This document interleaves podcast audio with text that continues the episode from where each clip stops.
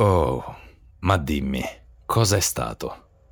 La caccia, il sangue o l'orrore del sogno? Ah, oh, non importa.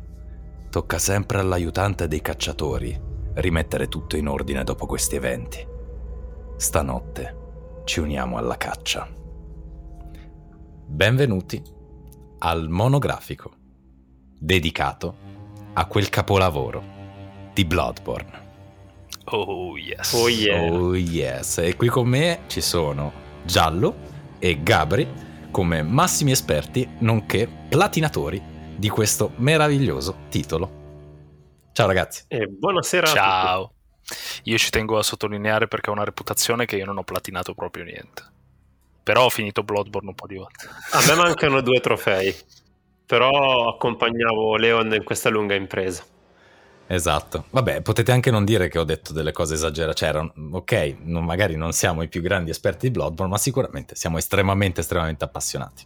Questa sera, tra l'altro, ci teniamo ad avvertirvi subito, con grande serenità e assoluta sincerità, che ci saranno un bilione di spoiler sul titolo Bloodborne. Quindi, nel caso non l'abbiate finito o siate lì lì per fare l'ultimo finale o cose del genere, potete staccarvi e tornare qui più avanti, oppure rimanere con noi, fregarvene perché tanto poi viverlo è tutta un'altra cosa, anche se lo sai quello che succede. Però ragazzi, dobbiamo essere onesti, stasera si spoilerà. Assolutamente. Partiamo senza dubbio, a differenza dello scorso monografico su Dark Souls, eh, si spoilerà dall'inizio fino alla fine, anche perché... Spoilereremo anche altri giochi, film e finali di libri a caso. Assolutamente, quindi... sì, sì, sì. Mettetevi il cuore in pace. Babylor Orsetto muore alla fine della serie. Oh no, no! È proprio così, sì, sì. Ucciso da un attacco viscerale. Faremo come la canzone Kevin Spacey di Caparezza. È proprio esatto. così. ok, in realtà mm, noi stasera stiamo uh, registrando questo podcast perché ci sono state due notizione nel mondo oh, Bloodborne, yes. di cui adesso oh, Gabri yes. ci dà una sorta di sneak peek. In realtà una molto grossa, cioè Bluepoint entra nella scuderia Sony e annuncia così sull'unghia che si sta occupando di un remaster di Bloodborne e probabilmente anche di un secondo capitolo di Bloodborne tra l'altro, secondo capitolo di Bloodborne non ha direzione Miyazaki. Esattamente, purtroppo, che come ogni quindi secondo capitolo dei Souls, dove non c'è lo zampino di Miyazaki, sarà un capolavoro? Uh, oppure no? È un getto di moneta. Tra l'altro, Bluepoint che si è occupata del remaster ottimo di Shadow of the Colossus e più recentemente, anche se quello di Shadow of the Colossus è di un paio di anni fa, e più recentemente si è occupata del remaster di Demon Souls con ampissimo successo di pubblico e critica, tra l'altro permettendo a una nuova generazione di fruire di un titolo che era letteralmente arcaico e purtroppo perduto. Bluepoint può occuparsi di un secondo capitolo di un Soulsborne, hanno guadagnato abbastanza credibilità per almeno provarci. Io sicuramente avere qualcosa di ambientato nella zona ma fatto da qualcuno con un'altra visione sono curioso di vederlo. Mm, vediamo. Però, sì, mm, sicuramente interessante, ma preoccupante. Sì, però comunque si, si, parla di Yarnam di nuovo e questo non può che rendermi infinito, infinitamente contento. Ecco.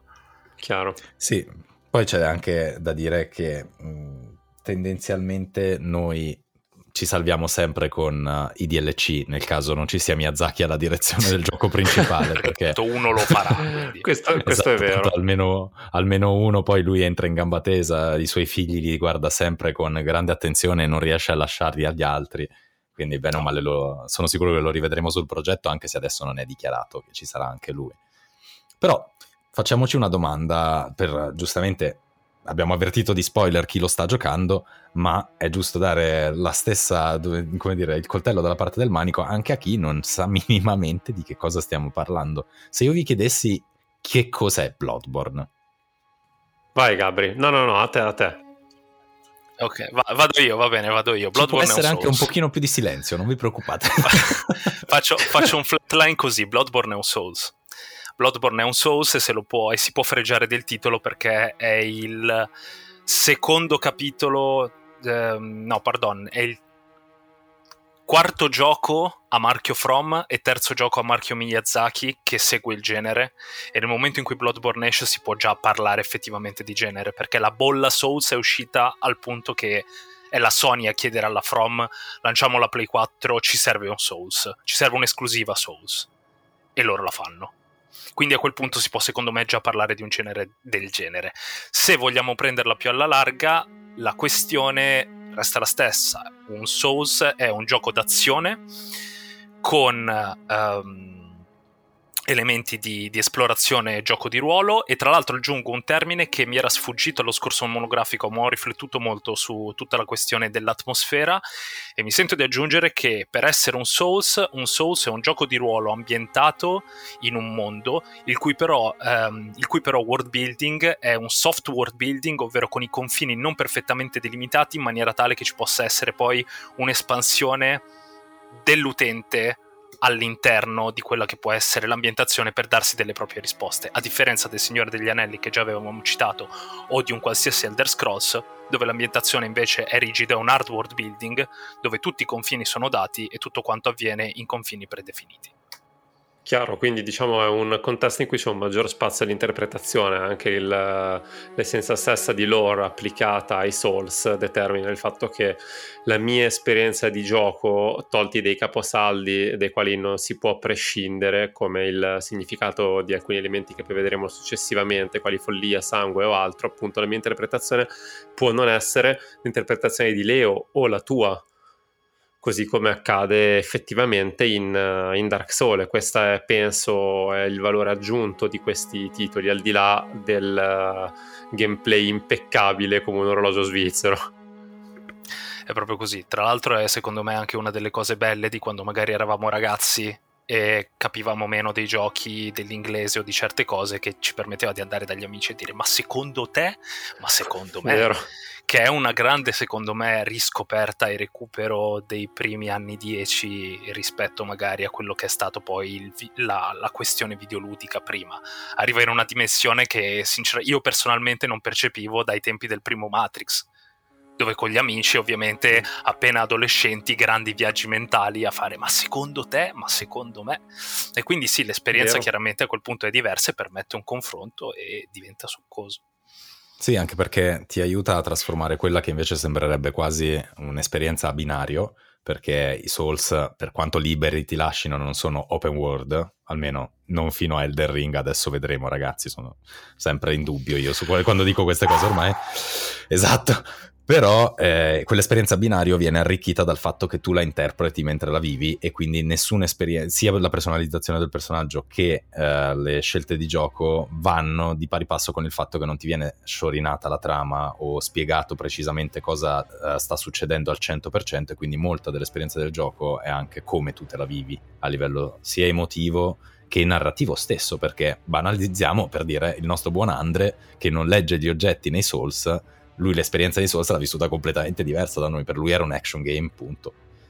E c'è gente che lo fa per uh, il combat system, quindi ci sono persone che amano la difficoltà dei Souls e quindi anche di Bloodborne nell'affrontare le sfide che ti si pongono davanti e gli oggetti o la lore diventano secondari ovviamente perché più, alza, più alta la sfida, più appagante è per loro un titolo del genere.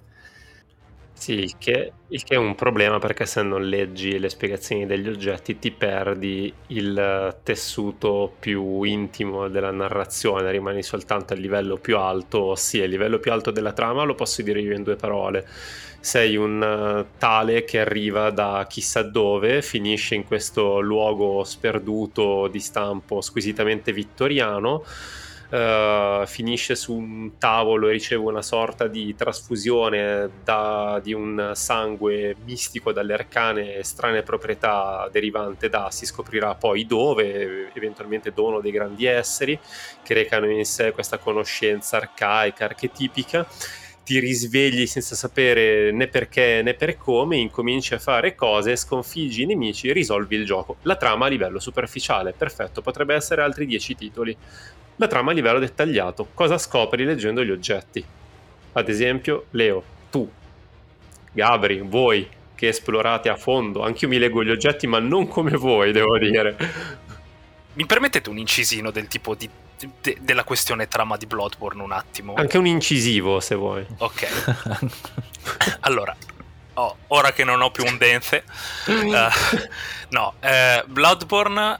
Uh, vabbè, questo secondo me è, è, anche interessante discuterne dopo, ma tipo io penso di essere fra di noi il primo che ha avuto contatto con Bloodborne quando tutta io che sono stato prima di un giocatore di Bloodborne, un appassionato della community perché ai tempi che è uscito non avevo una Play 4 e um, ho visto la community giocare a Bloodborne in parallelo e stamparsi su Padre Gascogne, stamparsi su la bestia chierico, stamparsi nei vari titoli e dire, e dire, tutto quanto. Wow, che fico questo gioco action! Ricorda tanto qualche, tipo, qualche vecchio gioco splatter dove eh, succedono cose e c'è molto, c'è molto body horror, c'è molto quel tipo di orrore, no? Quindi ci sono i licantropi, le, le bestie deformi, le persone crudeli e tanto sangue e poi pian piano che si va avanti nei livelli del gioco vedere tutta la community che diceva no ragazzi no questo non è solo orrore.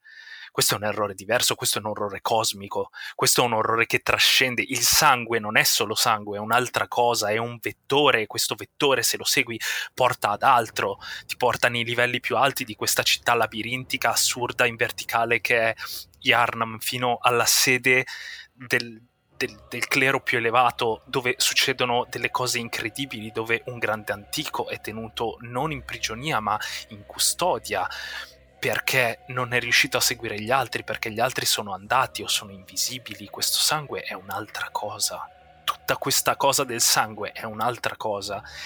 E mentre la community si rendeva conto che l'orrore di Bloodborne non era orrore, orrore e basta, horror e basta, ma un orrore mentale, un orrore diverso, più grande, la community è tornata indietro a vedere che cosa, cosa, c'era che ti poteva dare dei suggerimenti. Nel momento in cui tu cominci il gioco, sei, come ha detto Gianluca, su un tavolaccio dove ti hanno appena fatto un'operazione, dove hai avuto una visione e sulla sedia c'è un appunto che il recupero della versione originale giapponese di Bloodborne ci dirà essere un appunto del, dell'estraneo cioè del personaggio protagonista, del personaggio giocante, dove c'è scritto Seek pale blood to, to transcend the hunt, ovvero cerca il sangue pallido per trascendere la caccia e tu chiaramente lo prendi in mano e non hai idea di che cosa sia questa cosa.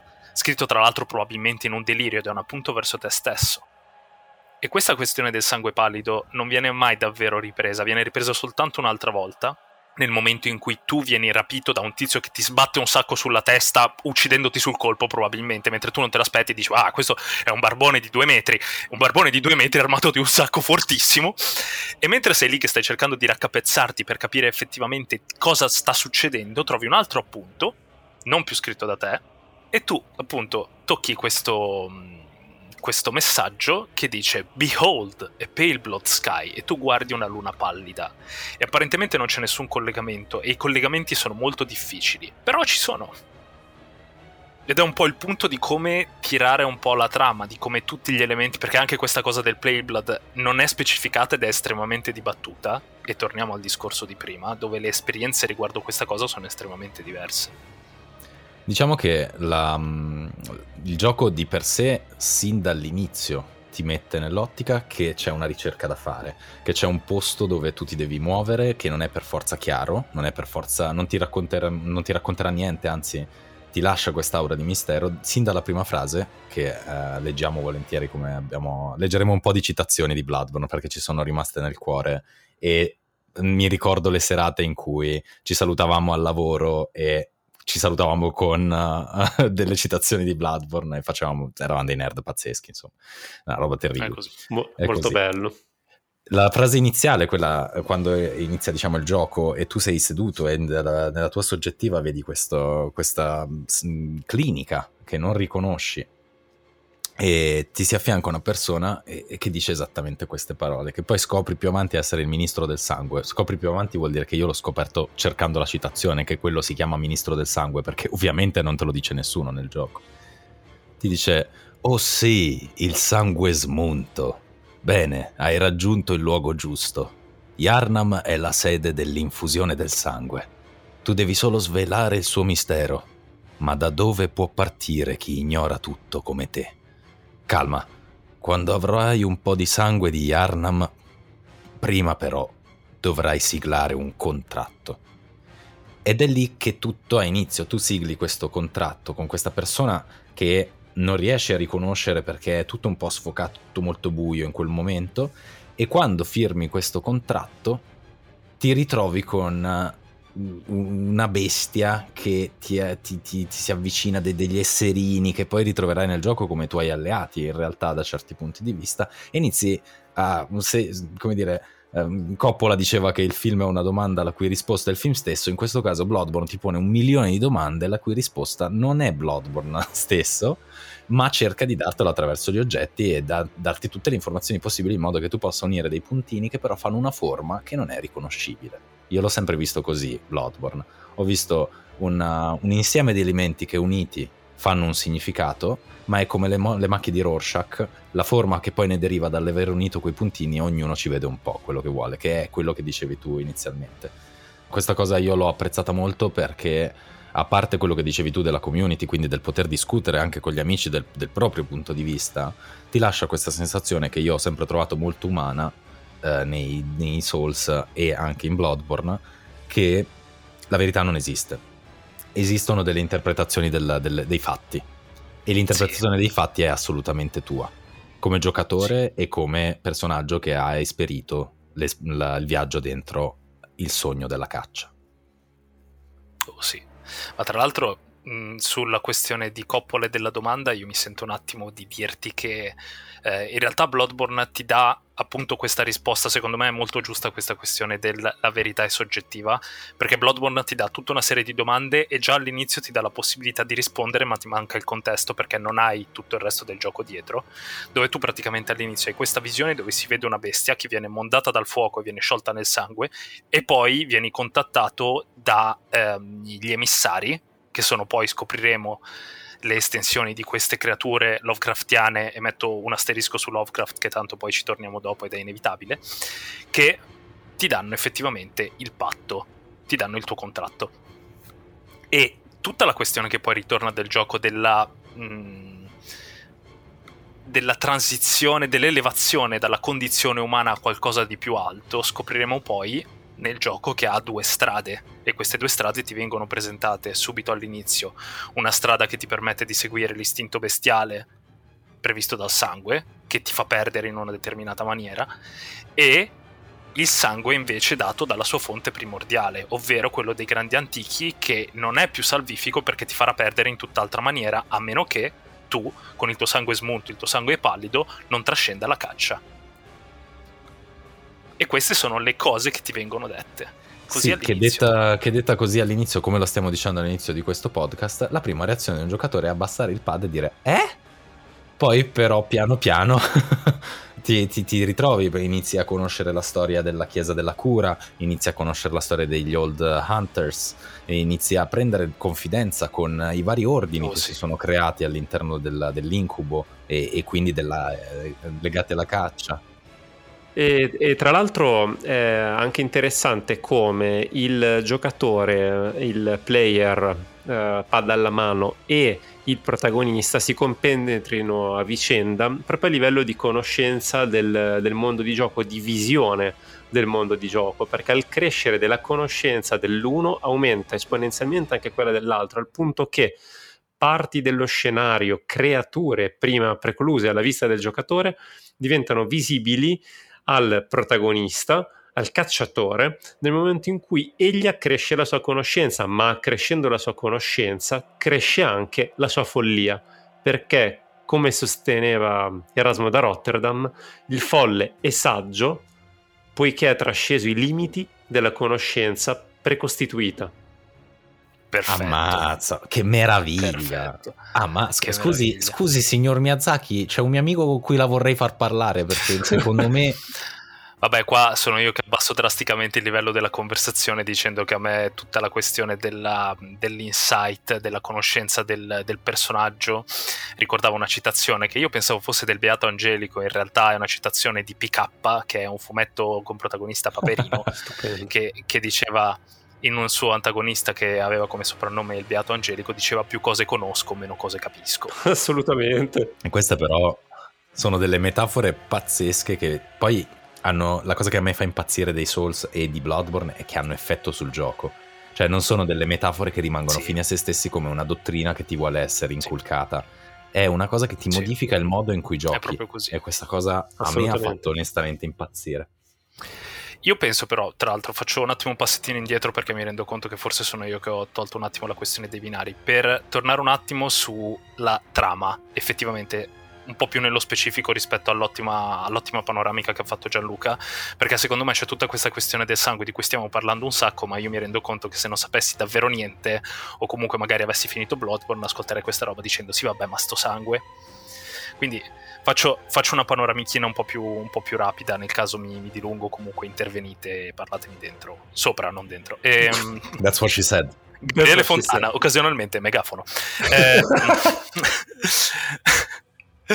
eh, allora, la, la questione è: il, il personaggio principale arriva, il personaggio giocante arriva con il suo appuntino a Yarnam dicendo di. Gli è stato detto di cercare questo sangue smunto, questo sangue pallido per trascendere la caccia. Perché a Yarnam? Perché a Yarnam si vocifera che ci sia questo sangue miracoloso che è in grado di curare ogni tipo di eh, malattia e qualsiasi tipo di afflizione. È una questione famosissima, arrivano da tutto il mondo, addirittura si parla di un, di un Oriente in cui questo sangue è addirittura apprezzato e ha altri nomi e in cui tra l'altro poi troviamo delle altre persone che sappiamo essere venute da lì che addirittura si occupavano del mestiere del cacciatore. Ma sui cacciatori torniamo un attimo dopo. Quindi eh, questo sangue famosissimo che viene amministrato dalla Chiesa del Buon Sangue o dalla Chiesa del Sangue Guaritore, adesso non ricordo nello specifico, però comunque sta di fatto che attira persone da fuori e comunque tiene Yarnam sana. Però a Yarnam succedono anche delle cose strane, cioè ciclicamente ci sono delle cacce in cui nelle strade di Yarnam girano delle bestie divorate dalla piaga, tra l'altro, di cui ti informano gli abitanti della città nel momento in cui tu esci dalla clinica di, di Yoseka e cominci ad interagire in qualche maniera con, ehm, con gli abitanti del posto e loro interagiscono con Forconi e Molotov dicendoti che tu non sei benvenuto in città, che sei una bestia divorata dalla piaga. E quando a Yarnam cala la notte durante la notte della caccia, le bestie la riempiono di sangue ovviamente perché tutti quelli che rimangono per strada sono automaticamente morti e a occuparsi di liberare Yarnam della piaga delle bestie sono i cacciatori, queste figure mitologiche armate di eh, strumenti incredibili che sanno uccidere, cacciare e uccidere le bestie con estrema perizia. Il personaggio principale si unirà a questi cacciatori, addirittura il contratto pare che sia proprio per fare in modo che il giocatore si unisca ai cacciatori, il personaggio si unisca ai cacciatori, e parteciperà a una notte della caccia. E man mano che la notte andrà avanti, andrà dal tramonto alla notte, alla notte più cupa, diciamo addirittura sotto una luna rossa, fino a una possibile alba. E questo di base è la trama di Bloodborne, ovvero il giocatore parteciperà alla notte della caccia, scoprirà che le notti della caccia sono gestiti da incubi. Questi incubi, una volta sconfitti, permettono a Yarnam di essere liberata dalla sua, no- dalla sua notte eh, terribile, dalle sue notti della bestia, e in qualche maniera poi tutto quanto andrà avanti come è sempre andato avanti. E sono molto specifico nell'utilizzare il termine come è sempre andato avanti perché trascendendo il livello di conoscenza scopriremo che queste notti della caccia sono eventi ciclici che accadono quasi sempre nello stesso modo. In questo uroboro di sangue e follia sta al giocatore trovare piccoli, piccolissimi frammenti lasciati qui e là da altri antichi cacciatori, da altre entità, da altri studiosi che hanno lasciato un lungo percorso diviso in tre parti e queste tre parti una volta consumate permetteranno al giocatore di ascendere a un livello diverso dell'umanità, a una comprensione diversa. Poi possiamo entrare nello specifico, ma a quel punto diventa un monologo di mezz'ora e non, non me la sento, questo è un podcast. Beh, Direi che è stato assolutamente esaustivo, tra l'altro, soprattutto come esposto la parte dell'andamento ciclico, perché è quello che forse all'inizio non è chiaro, o meglio. C'è una ragione anche se il personaggio muore e rinasce e ritrova i suoi avversari, puntuali come le tasse. C'è un perché se questo accade.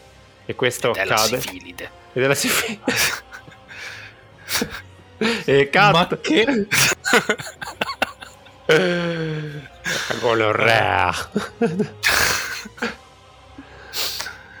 E questo accade Scusa. parallelamente anche in altri mondi, rappresentati dalla casetta del giocatore che sta giocando la sua meravigliosa partita.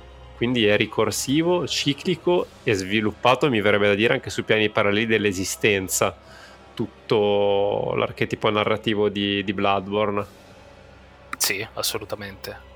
Ma infatti una delle cose che io ho, um, ho amato era proprio questo legame, mm, come dire, costruire l'ambientazione poi del gioco, di cui non abbiamo ancora ben parlato, che Giallo ci ha anticipato come un'ambientazione vittoriana, che in realtà è un'ambientazione anche distorta, insomma, eh, che fa molto, credo, eco al- all'immaginario di Lovecraft che, de- che citavi tu prima, ma in generale del momento in cui eh, anche nella vita, nel- nella reale storia umana, c'è stato questo grande confronto con la conoscenza, con l'industrializzazione del mondo, con le, le prime macchine, quindi anche questi demoni che uscivano dall'essere umano che aumentava la sua capacità di affrontarlo, il mondo stesso.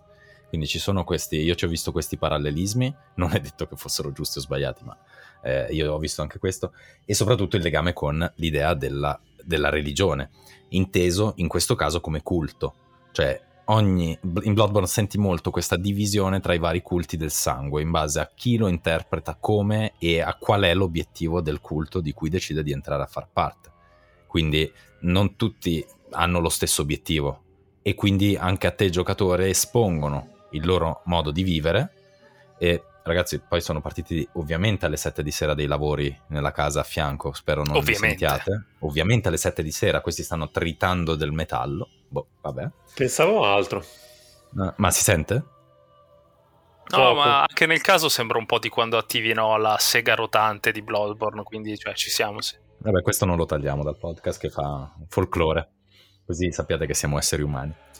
E, e a me questa- questo parallelismo poi tra la cieca ricerca di conoscenza da una parte e la bestialità dall'altra, credo sia l'elemento della, della lore di, di Bloodborne che ha continuato a tenermi lì. Mi sono quasi dimenticato che si trattasse di un'ambientazione horror, se vogliamo dirla tutta, perché era talmente ben giustificato quello che era il motivo per cui ci trovavamo in quell'ambientazione che mh, io che non sono un grande amante degli horror, anzi che ben sapete che anche i videogiochi horror se non li gioco con qualcun altro non li gioco, ehm, sono riuscito ad andare avanti ad approfondire da solo nella mia stanzetta al buio senza aver paura perché la paura era trascesa nella curiosità.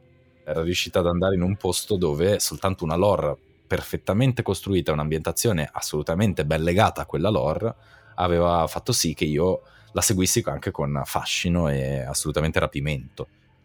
Ma poi, proprio a questo proposito, Gabri, tu poi quando ci hai giocato a Bloodborne, visto che non avevi la PS4 quando è uscito? Io ho, già- ho finito Bloodborne la settimana prima che ve lo consigliassi a tutti.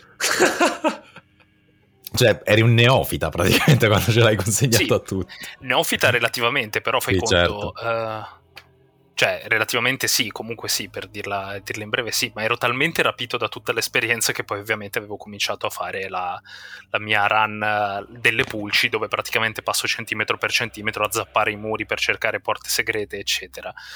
Quindi... E zappare le persone, perché ovviamente ogni buona run di un Souls finisce con eh, il massacro di tutti i PNG per vedere se hanno qualcosa da leggere dentro. Vero, Quindi- verissimo. Sì, sì, Beh, sì, è inevitabile, signori. il- E tra l'altro questa cosa in Bloodborne è di una metanarrativa incredibile perché... Vabbè, tanto abbiamo detto che siamo assolutamente nello spoiler. ma sì, ma spoileriamo, dai, diciamolo. Nel DLC di Old Hunters, questa questione della conoscenza senza freni, e qua mi permetto di citare Twain che diceva che la realtà è sempre più strana della finzione perché la finzione deve essere credibile e la realtà no. E per assurdo stiamo parlando di un lavoro di finzione, quindi è tutto estremamente confuso. Ci troviamo in un incubo stratificato, assolutamente collassato dentro se stesso, nato dal fatto che la Chiesa del Buon Sangue, per indagare per benino tutta questa questione dei grandi antichi, ha la possibilità di averne uno sotto mano e lo trova in un villaggio di pescatori che però ha preso a adorare questo grande antico come se fosse letteralmente una divinità. Perché effettivamente, dopo tutto, lo è. Tutto quello che, ehm, che è per noi incomprensibile e trascende dalla paura alla reverenzialità, potrebbe essere dopo tutto, e lo è stato in passato nella storia dell'uomo, esemplificazione del divino. Quindi questi pescatori hanno cominciato ad adorare questo in realtà cadavere di grande antico al punto da riceverne una qualche tipo di benedizione, vengono deformati, hanno dei poteri strani, diventano tipo a forma di, a forma di pesce, delle, degli esseri a metà tra l'uomo e il pesce. Tra l'altro, eh, riportando uno a uno, Gianlu vienimi in soccorso, c'è un libro di Lovecraft che cita esattamente eh, questa circostanza. Non, non, mi ricordo il, il libro nello specifico fortunatamente siamo umani e non enciclopedie, quindi nel caso scusateci, non ce lo ricordiamo, ma c'è un libro di, di Lovecraft che è esattamente questa cosa qui. E i cacciatori, i buoni cacciatori della chiesa, arrivano in questo villaggio di pescatori, vedono questa circostanza, rapiscono parte dei pescatori di questo villaggio e massacrano sistemi- eh, sistematicamente tutti gli altri per fare in modo che non ci siano prove a riguardo in nome di cosa? In nome di una conoscenza inottenibile dimenticano di essere umani, dimenticano il loro scopo di essere difensori dell'umanità e applicano questo massacro sistemico che porterà poi a tutta una serie di eventi che arriveranno poi in coda al personaggio giocante. E questo orrore che viene fatto in nome della conoscenza è un orrore assurdo. Parliamo di persone le cui orecchie vengono riempite di acqua di mare sì. al punto che la loro testa viene deformata. Parliamo appunto di donne, uomini, bambini completamente massacrati, al punto che poi tutti i cacciatori che parteciperanno a questa impresa verranno maledetti e i loro figli e i figli dei loro figli. Cito testualmente in questo caso dove i cacciatori rimasti nel villaggio vengono massacrati e appesi dai piedi per fare una smorfia del marchio dei cacciatori che viene impresso nella testa dei cacciatori per renderli in grado di connettersi a il sogno dei cacciatori che è la casetta di cui parlava Gianluca nonché base del, del giocatore. Esatto. Sì il Nexus come fosse. qui... esatto. E in questo punto si capisce dove viene tirata una linea tra l'umanità e la pretesa di trascesa della stessa, dove tutto quanto comincia a diventare troppo orripilante, troppo assurdo per potersi ancora considerare umani e quindi essere sul gradino da cui si vuole trascendere, perché umanità per Bloodborne implica essere custodi di qualcosa, un po' come lo fanno i Souls in qualche modo, ma essere umani, e lo dimostra secondo me perfettamente il il, il, il, viandante, il barbone, tra virgolette, che si trova nella cappella di Edon, che se lo guardi sembra un mostro. Bravo, pensavo esattamente a lui. L'unico personaggio che non cerca di accopparti, fuorviarti, maltrattarti, bullizzarti, è mostruoso. Sì, è così. È terribilmente mostruoso e fa qualcosa per attivamente proteggere qualcuno e ti dice portali da me, qui sono al sicuro. Mentre invece altri umani ti diranno porta da me le persone che non saranno al sicuro perché le farò diventare dei broccoli, però... Eh, e in realtà è questo proprio, la, la differenza tra l'umano e il bestiale, addirittura poi ci saranno altri cacciatori che citeranno la prospettiva, per esempio, non posso non citare la vecchia Yarnam quando si scende giù per la lunga scala e si arriva per la prima volta in questa città carbonizzata che ancora fuma e dall'alto di una torre dell'orologio una persona ti dice cacciatore non sei il benvenuto qui, sei abile ma qui non sei il benvenuto e fa in modo con una Gatling gun di farti davvero presente che tu sì. non sei il benvenuto a vecchia Yarnam. Che insomma ci fossero dubbi. Sì. esatto, per fugarli tutti. Però se tu approcci la torre, del, la torre da un'altra prospettiva, da un altro angolo, da dove questa persona in cima non ti può vedere, tu puoi parlare con questo vecchio cacciatore e questo vecchio cacciatore ti rivela una delle cose più importanti per permettere al giocatore di capire effettivamente quale sia la portata di tutto questo. Le bestie dei vecchi Yarnam, le bestie della notte della caccia, una volta erano umani. Esatto. E a vecchia Yarnam quando senti questa cosa si sentono le braci dei fuochi di sotto, si vedono i fumi, si vedono queste cose qui e ti viene lasciato un attimo perché la voce raschiante di Giura il cacciatore ti faccia arrivare perfettamente il messaggio che tu stai cacciando altri umani, stai difendendo umani da altri umani, ma da cosa? Qual è il vettore? Il vettore è il sangue. questo sangue tratto da una ricerca forsennata e scellerata di una conoscenza, di una consapevolezza, di cui però si è perso lo scopo. Tornando un attimo al DLC, quando si affronterà Ludwig, il cacciatore, e si interagirà con la sua testa, la testa di Ludwig il cacciatore, che era un santuomo, era ricordato come un santuomo, come un paladino dei giusti, perso nell'incubo, fuso col suo cavallo, che ha perso il suo scopo e quando lo incontri è una bestia priva di qualsiasi controllo, fino a quando non estrae la spada dalla sua schiena facendoti odiare la vita. Ludwig, per favore! La testa di Ludwig ti chiederà: Ah, vedo che sei un cacciatore della chiesa, dimmi.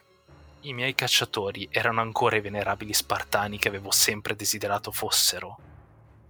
E tu puoi dire a Ludwig che no, sono diventati dei macellai, come lo erano ai tuoi tempi. Oppure mentire gentilmente a Ludwig e dire sì Ludwig, il tuo scopo di proteggere l'umanità è stato correttamente preservato fino alla mia epoca. E ora puoi riposare. Ed è sempre questo leggero dettaglio tra il mantenere l'umanità e perderla, mentre il sangue, e secondo me poi dobbiamo fare un attimo un bootleg sul gameplay perché è una cosa incredibile questa cosa di perdere se stessi e il gioco fa in modo attivamente di farlo. Questo filo gentile che fa presente quanto è davvero facile perdere la propria umanità nella e questo è anche incredibilmente attuale ora che ci penso, nell'incessante martellare della foga di quando viene spinto un concetto al di là del, del proprio limite, che sia per un dogma, che sia per una cura, che sia per una malattia, che sia per un po' di tifo, che sia per un po' di violenza immotivata.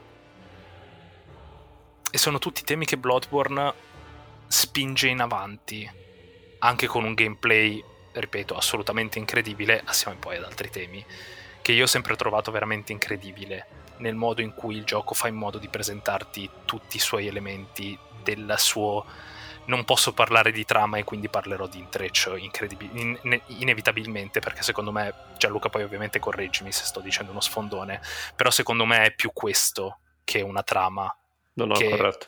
Yeah, più questo che una costruzione rigida di un mondo. È proprio l'intreccio di tutti gli elementi che si uniscono poi per portare tutto quanto verso un avanti. Sì sì ma io lo definirei proprio un insieme di suggestioni raccolte dalle impressioni che il mondo sceglie di lasciarti per mezzo di oggetti, uh, narrazione ambientale che è molto forte in Bloodborne e chiaramente anche la capacità di discernimento del giocatore, perché ovviamente simbolicamente il giocatore deve fare in Bloodborne, come negli altri Souls chiaramente, un passo lui verso la conoscenza. In questo caso è rappresentato dalla lettura delle spiegazioni degli oggetti, dalla lettura della descrizione delle armi e via così.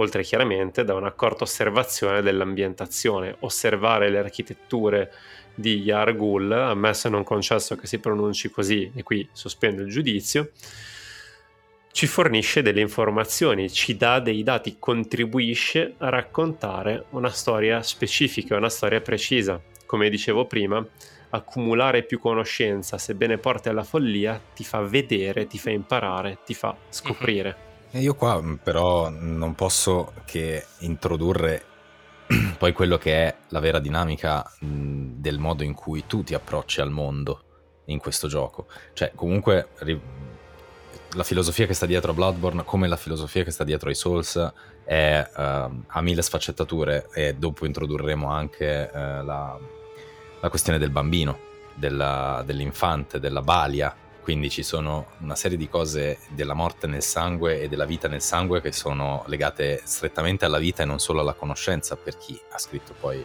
la lore e così via. Però a me mh, una cosa che ha subito uh, rapito uh, di tutto questo mondo era il modo in cui tu, come giocatore e quindi come cacciatore, ti approcci a questo mondo. Nel senso che il giocatore è posto in una condizione aggressiva verso tutto quello che è la caccia. Sei un cacciatore durante una caccia. Quindi assolutamente tutte le meccaniche eh, del gioco ti portano ha due cose che per me sono state, mm, come dire, molto, molto ben amalgamate con la lore, che è il, la tua presenza come personaggio e il tuo modo di combattere all'interno di Bloodborne, che è perfetto rispetto alla, alla, alla lore stessa, all'idea del sangue, all'idea della bestia. Cioè, eh, parto dalla, dalla mia build preferita, che è la build del sangue il sangue in Bloodborne definisce la tua bravura con le armi da fuoco e con le armi che usano il sangue come la Chikage, che intingi nel sangue contenuto nella sua... Um, nella sua um, mi è sfuggita la parola, come si chiama? Fodero, no? La... Sì. Fodero, fodero. Fodero, ok, sì, scusate, ho avuto un dubbio ancestrale su una parola che uso mille volte al giorno. Ehm, e, e, quindi il sangue entra a far parte del tuo del gameplay a tutti gli effetti, cioè tu lo puoi usare e sono le pistole ad, ad avere il danno di sangue. Ma oltre a quello sono gli attacchi, quelli che in Dark Souls erano gli attacchi critici e qui vengono chiamati attacchi viscerali. I viscerali in Bloodborne usano la tua caratteristica del sangue per fare più danno e soprattutto non dipendono dalle armi. Questa cosa è incredibile, nel senso che L'arma ti aiuta a parare e a costruire, oppure se il backstab classico, quindi tu alle spalle dell'avversario, ti aiuta a costruire la partenza dell'attacco viscerale. Ma quando poi l'attacco viscerale avviene, è un pugno in cui la tua mano si trasforma in mano di bestia ed entra nello stomaco dell'avversario. Più o meno. Ed è una roba... Esatto, è gore e ti stacca completamente dall'idea... Cioè ti dà già un'informazione a inizio gioco che della bestia è dentro di te che tu lo voglia o no. E quindi già anche questo poi ci sono appunto le pillole della bestia che ti aumentano la potenza d'attacco. Eh, ci sono eh, più avanti trovi il... Um, trovi anche delle, delle, armi legate proprio alle bestie, cioè vero, gli artigli, non so, gli artigli, cioè l'uomo, l'uomo che cerca di usare anche ciò che la bestia ha costruito, nonostante la sua assoluta feralità e nessuna, nessun uso della razionalità. Infatti alcuni dicono che la trasfusione che ti fanno all'inizio gioco um, aumenti le tue capacità umane, è come mm. se ti sbloccasse una inner beast sì. tu è per quello che ottieni la possibilità di muoverti più velocemente degli altri, di schivare, tipo sei le classiche cose marvelliane, riflessi potenziati, fattore rigenerante, velocità, capacità di impugnare armi altrimenti non, non utilizzabili, un certo ammontare di super forza. Effettivamente, se uno guarda anche i fumetti di Bloodborne, caspita, questa cosa la vedi molto. È abbastanza solida come, come roba, ci può stare. Concludo poi dicendo l'altra cosa che per me a livello di lore è stata eh, incredibilmente ben congeniata all'interno invece del personaggio che tu utilizzi, che sono le armi. Le armi in Bloodborne sono dei capolavori di tecnica rudimentale, cioè sono avanzatissime come funzionamento, ma fatte con materiali di scarto, sembra, con materiali di recupero, tranne qualche cosa della, dei famosi powder keg, quindi di tutti i cacciatori che amavano usare eh, fucili e, e polvere, da sparo. da sparo. Esatto. Gli eretici della, de, del powder keg, che adesso non riesco a tradurre, ma tipo vengono definiti eretici e pazzi. Esatto, e loro e loro fanno delle armi invece da fuoco che sono avanzatissime e che si trasformano anche in armi da combattimento corpo a corpo. Quindi c'è mm, tutto quello che riguarda, riguarda, il gameplay di Bloodborne è talmente ben immerso nella sua lore da non farti mai sentire che qualcosa è stato messo perché era bello mettercelo perché era divertente.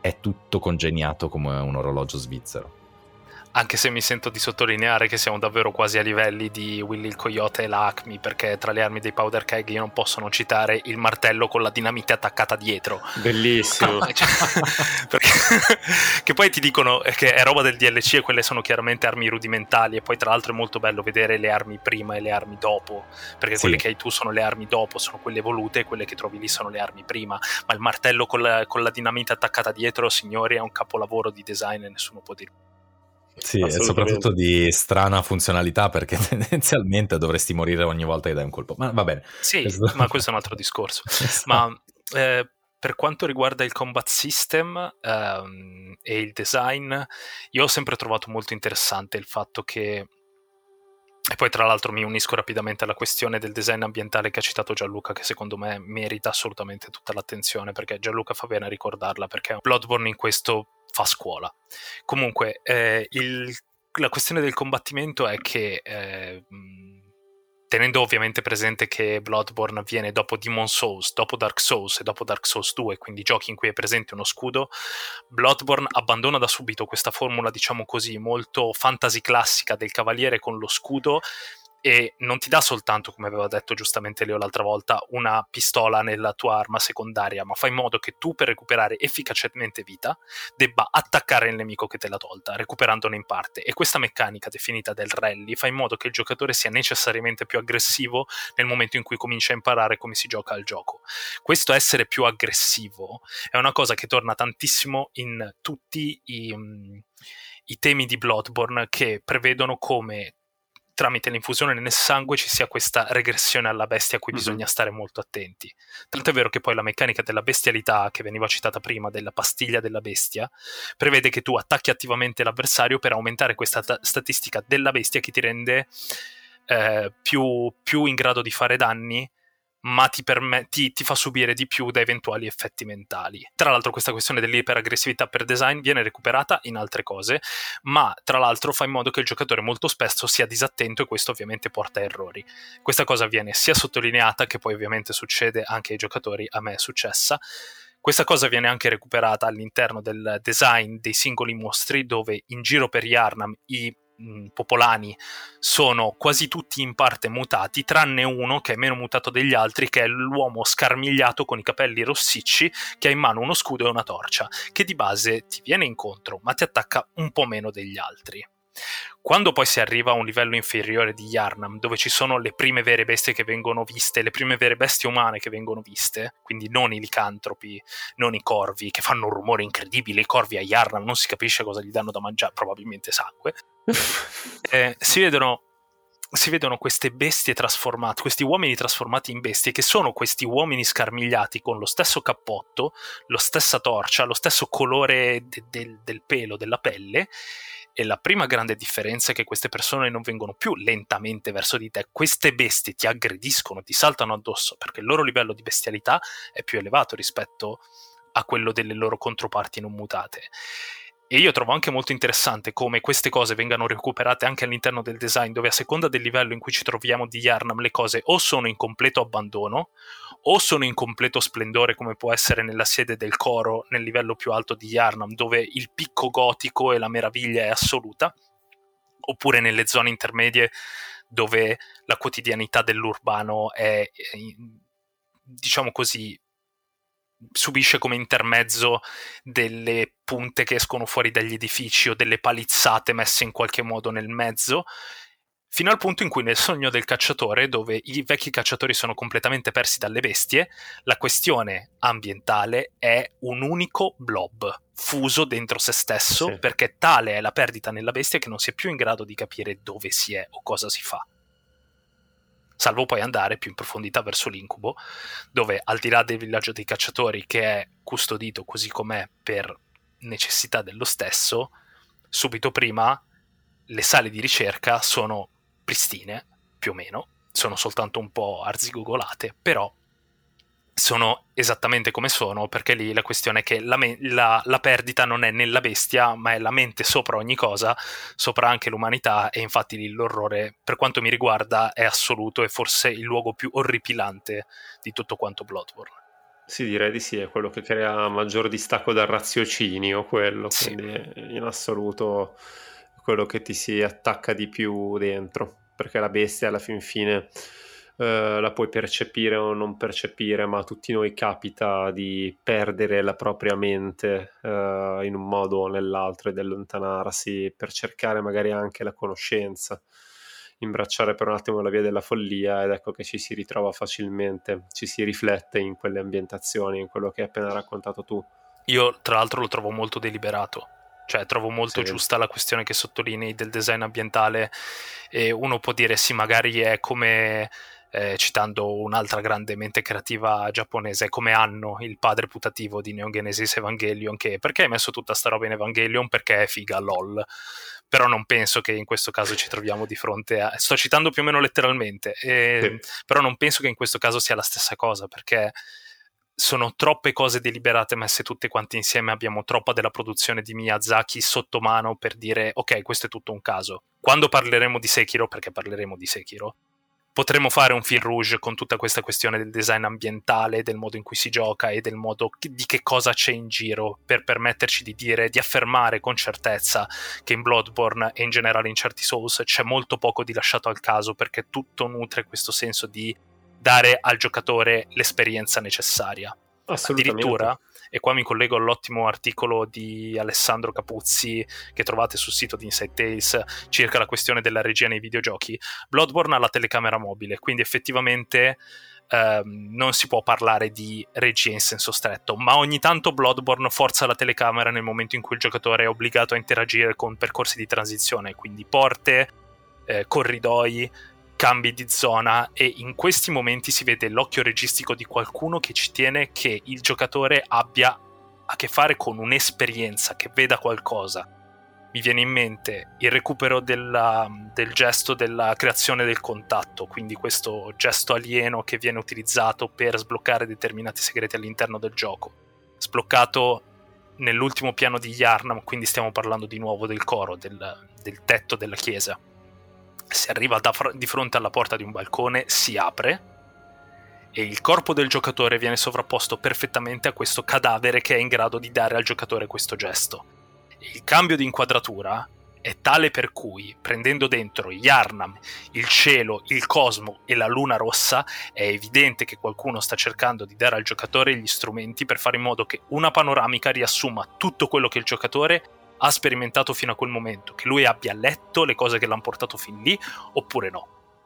È un argomento talmente complesso che probabilmente neanche quest'oretta che passiamo assieme servirà a scalfirne buona parte della superficie, però visto che eh, insomma il tempo che ci siamo dati è un tempo giusto per non diventare lunghi o noiosi a lungo andare, io la Io chiuderei. Mi scuso quando parlo no, di no, no, ma no, infatti, no, ma, ma tu fai quello che faremo noi, capito? Quindi assolutamente. assolutamente Anche perché cioè... lo facciamo spesso. Cioè, ci tengo a esatto. sottolineare: abbiamo una scaletta, abbiamo toccato un punto e mezzo e poi siamo andati. Eh sì, esatto, siamo partiti per la tangente sì, con eh, interventi Ci sarebbe casuali. veramente tantissimo da dire sulla decodificazione ambientale, ci sono teorie, sulla, cioè non su Bloodborne, Sì. in generale sul concetto di, de- di decodificazione ambientale nella letteratura, delle teorie di Liddell, sono veramente affascinanti. Ti spiegano i tipi di ambientazione e in Bloodborne si, si identificano tutti ambientazioni funzionali alla narrazione, ambientazioni che non sono necessariamente pertinenti, ambientazioni caleidoscopiche, cioè che ti spostano da dove sei a un altro piano dell'esistenza del reale. Tutto è finalizzato a giustificare quello che poi hai evidenziato tu. Io però approfondirei un ultimo punto, eh, visto eh, che ne abbiamo toccati tante, anzi ne approfondirei due. Il primo è quello che ogni giocatore che apre un uh, Souls-like, ma in particolare che apre Bloodborne, eh, non, come dire, diventa il punto fondamentale dell'esperienza Bloodborne, ovvero i boss. Perché dei boss non possiamo non accennare la bellezza di un gioco che immediatamente ti fa capire che non sei fatto della pasta giusta per un gioco del genere, qualunque sia la tua esperienza precedente.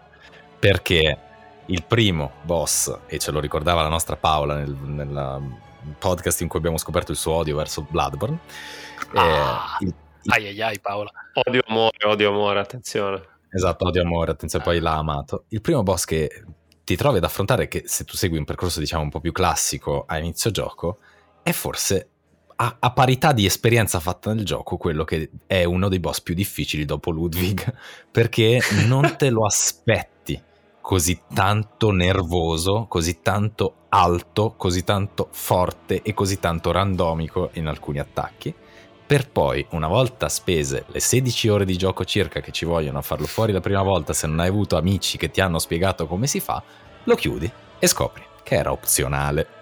Ora, Ah, neanche Che... Oh no, Paola, eh, sì. no, dalla bestia Chierico no. Dalla bestia Chierico. Sì. Oh no. Ora, questo è un chiaro messaggio però che Miyazaki vuole dare subito nel gioco. I boss non sono tutti necessari, non sono tutti bestie, sono tutti quanti un'evoluzione della lore stessa che tu stai scoprendo andando avanti. Questa è una delle cose che ho apprezzato moltissimo. Oh, sì. Cioè, non, non sono dei boss che vengono posti solo come livello di difficoltà ma lentamente ti svelano la storia e lentamente loro sono la storia di Bloodborne messa sotto forma della deviazione che hanno preso nel tempo in cui tu in- arrivi a conoscerli, a incontrarli. La bestia chierico è quasi facile quando hai fatto il gioco almeno per metà, perché è una bestia. Sì. Quindi ha mo- delle movenze da bestia ed è limitato ad essere quello.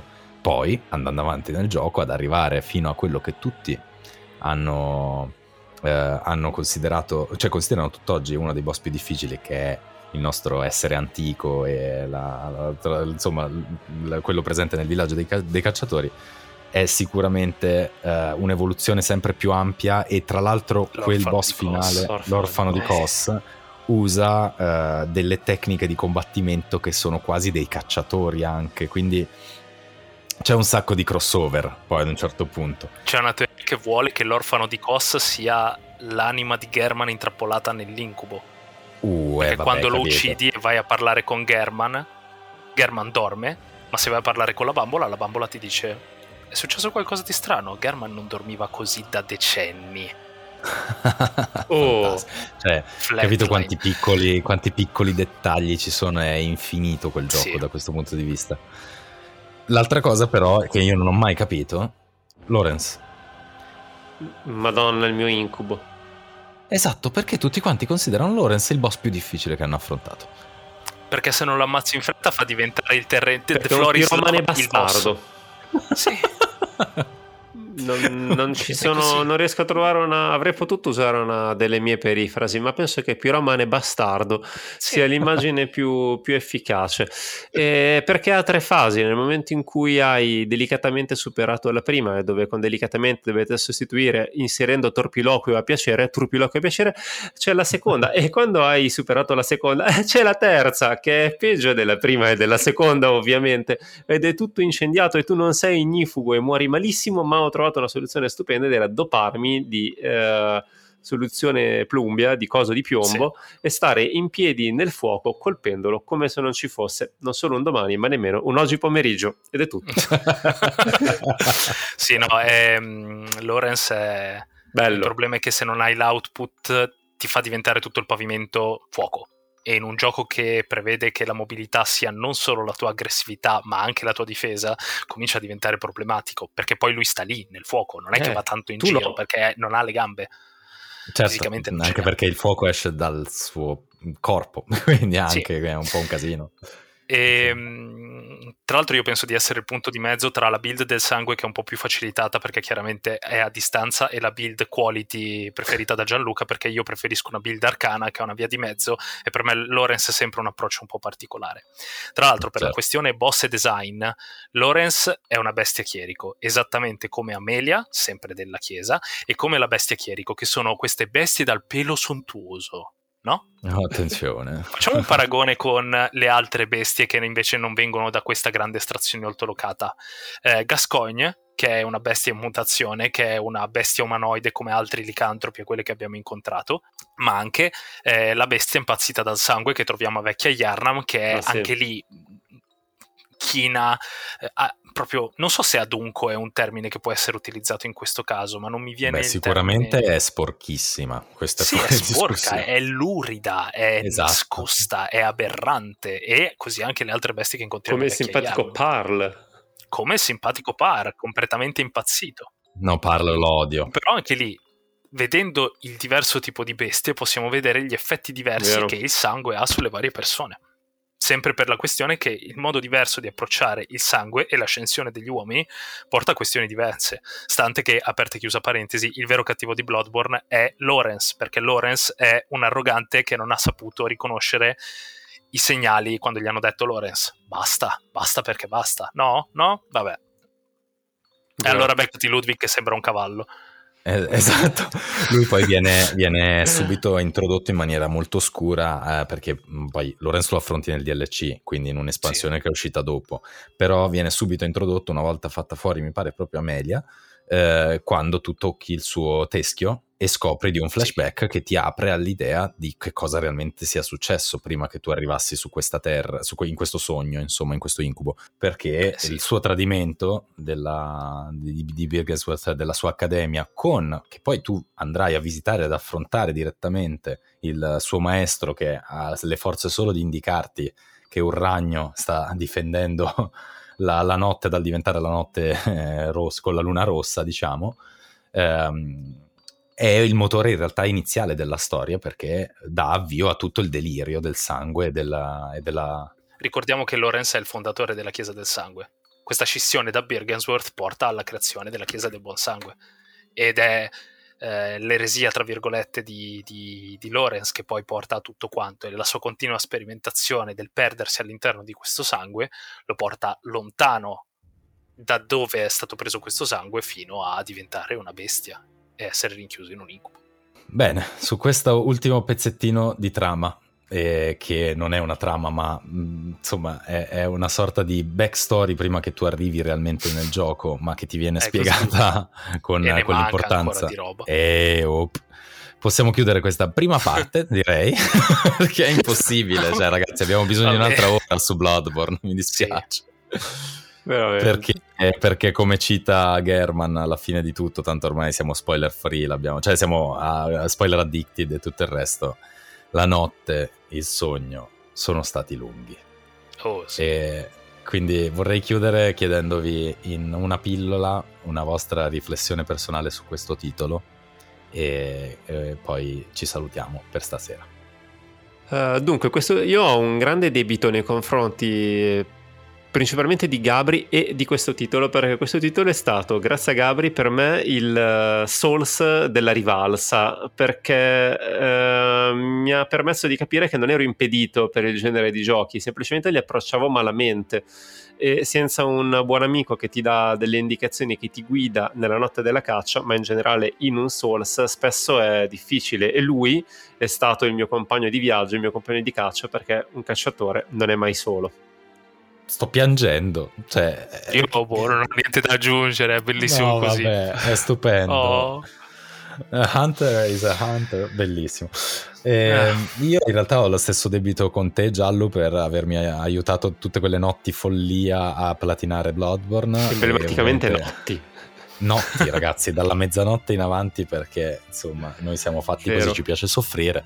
E mm, sì, comunque credo che tutta la nostra combriccola abbia un debito con Gabri da saldare col fatto che ci ha fatto scoprire Bloodborne, soprattutto a me far comprare una PS4 Pro pur di giocarci a Bloodborne. Forse pensandoci il mio debito mm, l'ho saldato. Credo che Miyazaki gli debba delle royalty. Esatto, esatto. Ma come dice Sabaku, eh, il nostro buon Mike of the Desert, se una PlayStation ti costa 300-400 euro, ma tu su Bloodborne ci spendi 500 ore di gioco, ti è costata meno di un euro l'ora. Quindi va bene è così. così. È così. E per quanto riguarda me, io mi sento solo di dire due cose rapide. La prima è che anche in una situazione così assurda come può essere quella di Bloodborne, c'è sempre modo di trovare il proprio valore nel mondo, nel mondo cosciente, nel mondo sveglio come ti ricorda la bambola quando ti lascia andare, pure in momenti magari particolarmente duri o pieni di sangue, ma anche la realtà non è così violenta nel concreto, ma può esserlo. E secondo di tutto, citando eh, in maniera poco umile me stesso riguardo questa gratitudine che mi attribuite, eh, prego, non c'è problema, ma resto umile. E lo cito col cuore perché in questo resto umile, giocando con Giallo e Leo a Bloodborne a casa di Leo, dimostrando le mie incredibili abilità di giocatore, sbattei con un'arma contro un muro di fronte a una bestia che per tutta risposta mi aprì incoriandoli, dimostrandomi che effettivamente umile ci dovevo restare. Dopo 500 ore di gioco. che adesso sono tante di più. Esatto, esatto, perché tra l'altro tutti noi ricorsivamente su Bloodborne ci siamo tornati più volte. Ecco, Bene ragazzi, allora grazie mille intanto, fateci sapere cosa ne pensate di queste rubriche monografiche e soprattutto cosa ne pensate di Bloodborne, se vi ha fatto soffrire come ha fatto soffrire noi e amarlo come poi lo abbiamo amato. Eh, vi invitiamo a ascoltare anche gli altri podcast che trovate su tutte le piattaforme di podcasting, fondamentalmente a seguirci su Instagram e Telegram nel nostro gruppo in cui interagiamo direttamente con voi attraverso i vostri commenti e le vostre chiacchiere che facciamo assieme. Bene ragazzi, direi che possiamo chiudere con una citazione finale salutando l'unico personaggio che abbiamo poco citato ma che in realtà meriterebbe un pezzettino tutto suo che è l'automa di Bloodborne. Vero gran personaggio, gran personaggio soprattutto perché non è umano. E quindi vi ringrazio tantissimo di essere stati qui con me e di aver uh, insomma affrontato Bloodborne con questa profondità, che secondo me è una cosa che proprio è un titolo che lo merita di essere approfondito. E vi saluto uh, come, come è giusto che sia dicendovi addio, bravi cacciatori, che possiate trovare la via nel mondo della veglia.